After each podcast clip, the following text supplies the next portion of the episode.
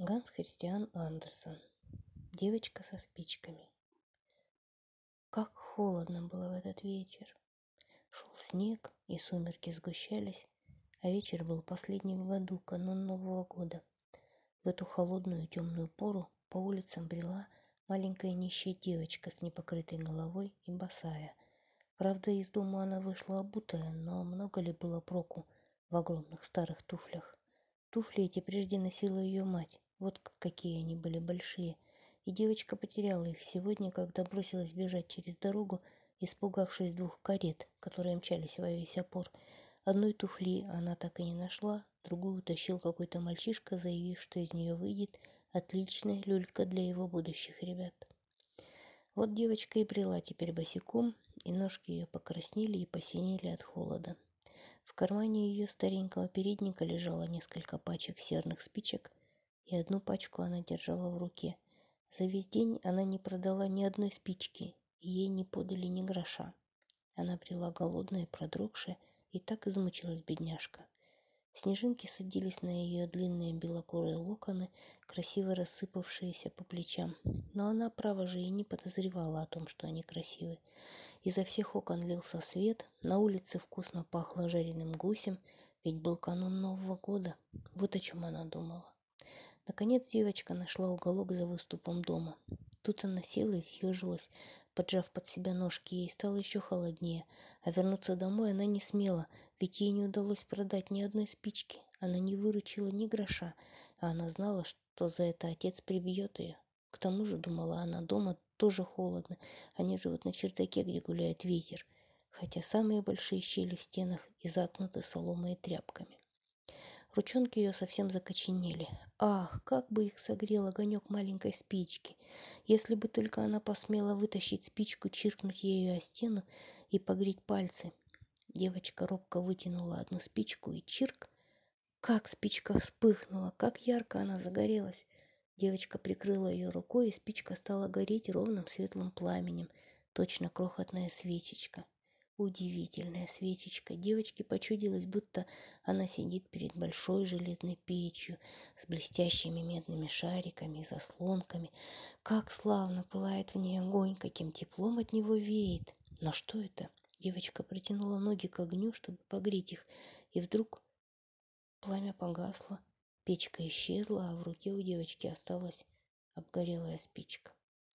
Она чиркнула еще одной спичкой – Спичка загорелась, засветилась, и когда ее отблеск упал на стену, стена стала прозрачной, как кисия.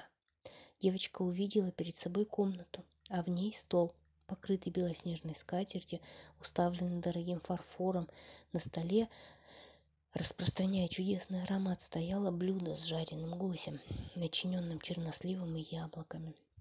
А всего чудесней было то, что гусь вдруг спрыгнул со стола и, как был с вилкой и ножом в спине, в перевалку заковылял по полу. Он шел прямо к бедной девочке, но спичка погасла, и перед бедняжкой снова встала непроницаемая холодная сырая стена. Девочка зажгла еще одну спичку. Теперь она сидела перед роскошной рождественской елкой. Эта елка была гораздо выше и наряднее той, которую девочка видела в сочельник, подойдя к дому одного богатого купца и заглянув в окно. Тысячи свечей горели на ее зеленых ветках, а разноцветные картинки, какими украшают витрины магазинов, смотрели на девочку.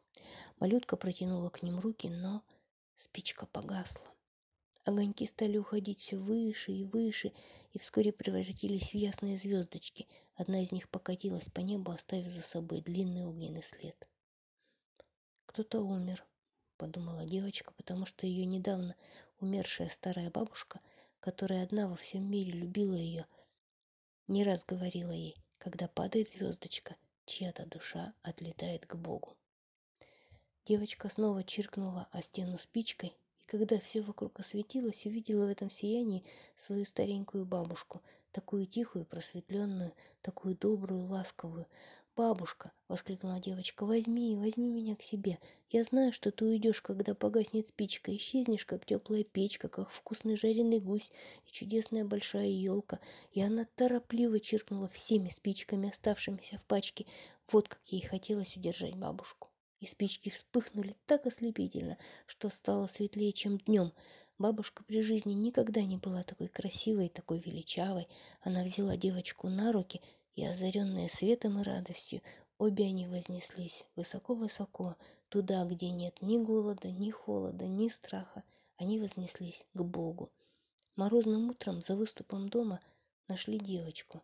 На щеках ее играл румянец, на губах улыбка, но она была мертва. Она замерзла в последний вечер старого года. Новогоднее солнце осветило мертвое тельце девочки со спичками. Она сожгла почти целую пачку. Девочка хотела погреться, говорили люди, и никто не знал, какие чудеса она видела, среди какой красоты они вместе с бабушкой встретили новогоднее счастье.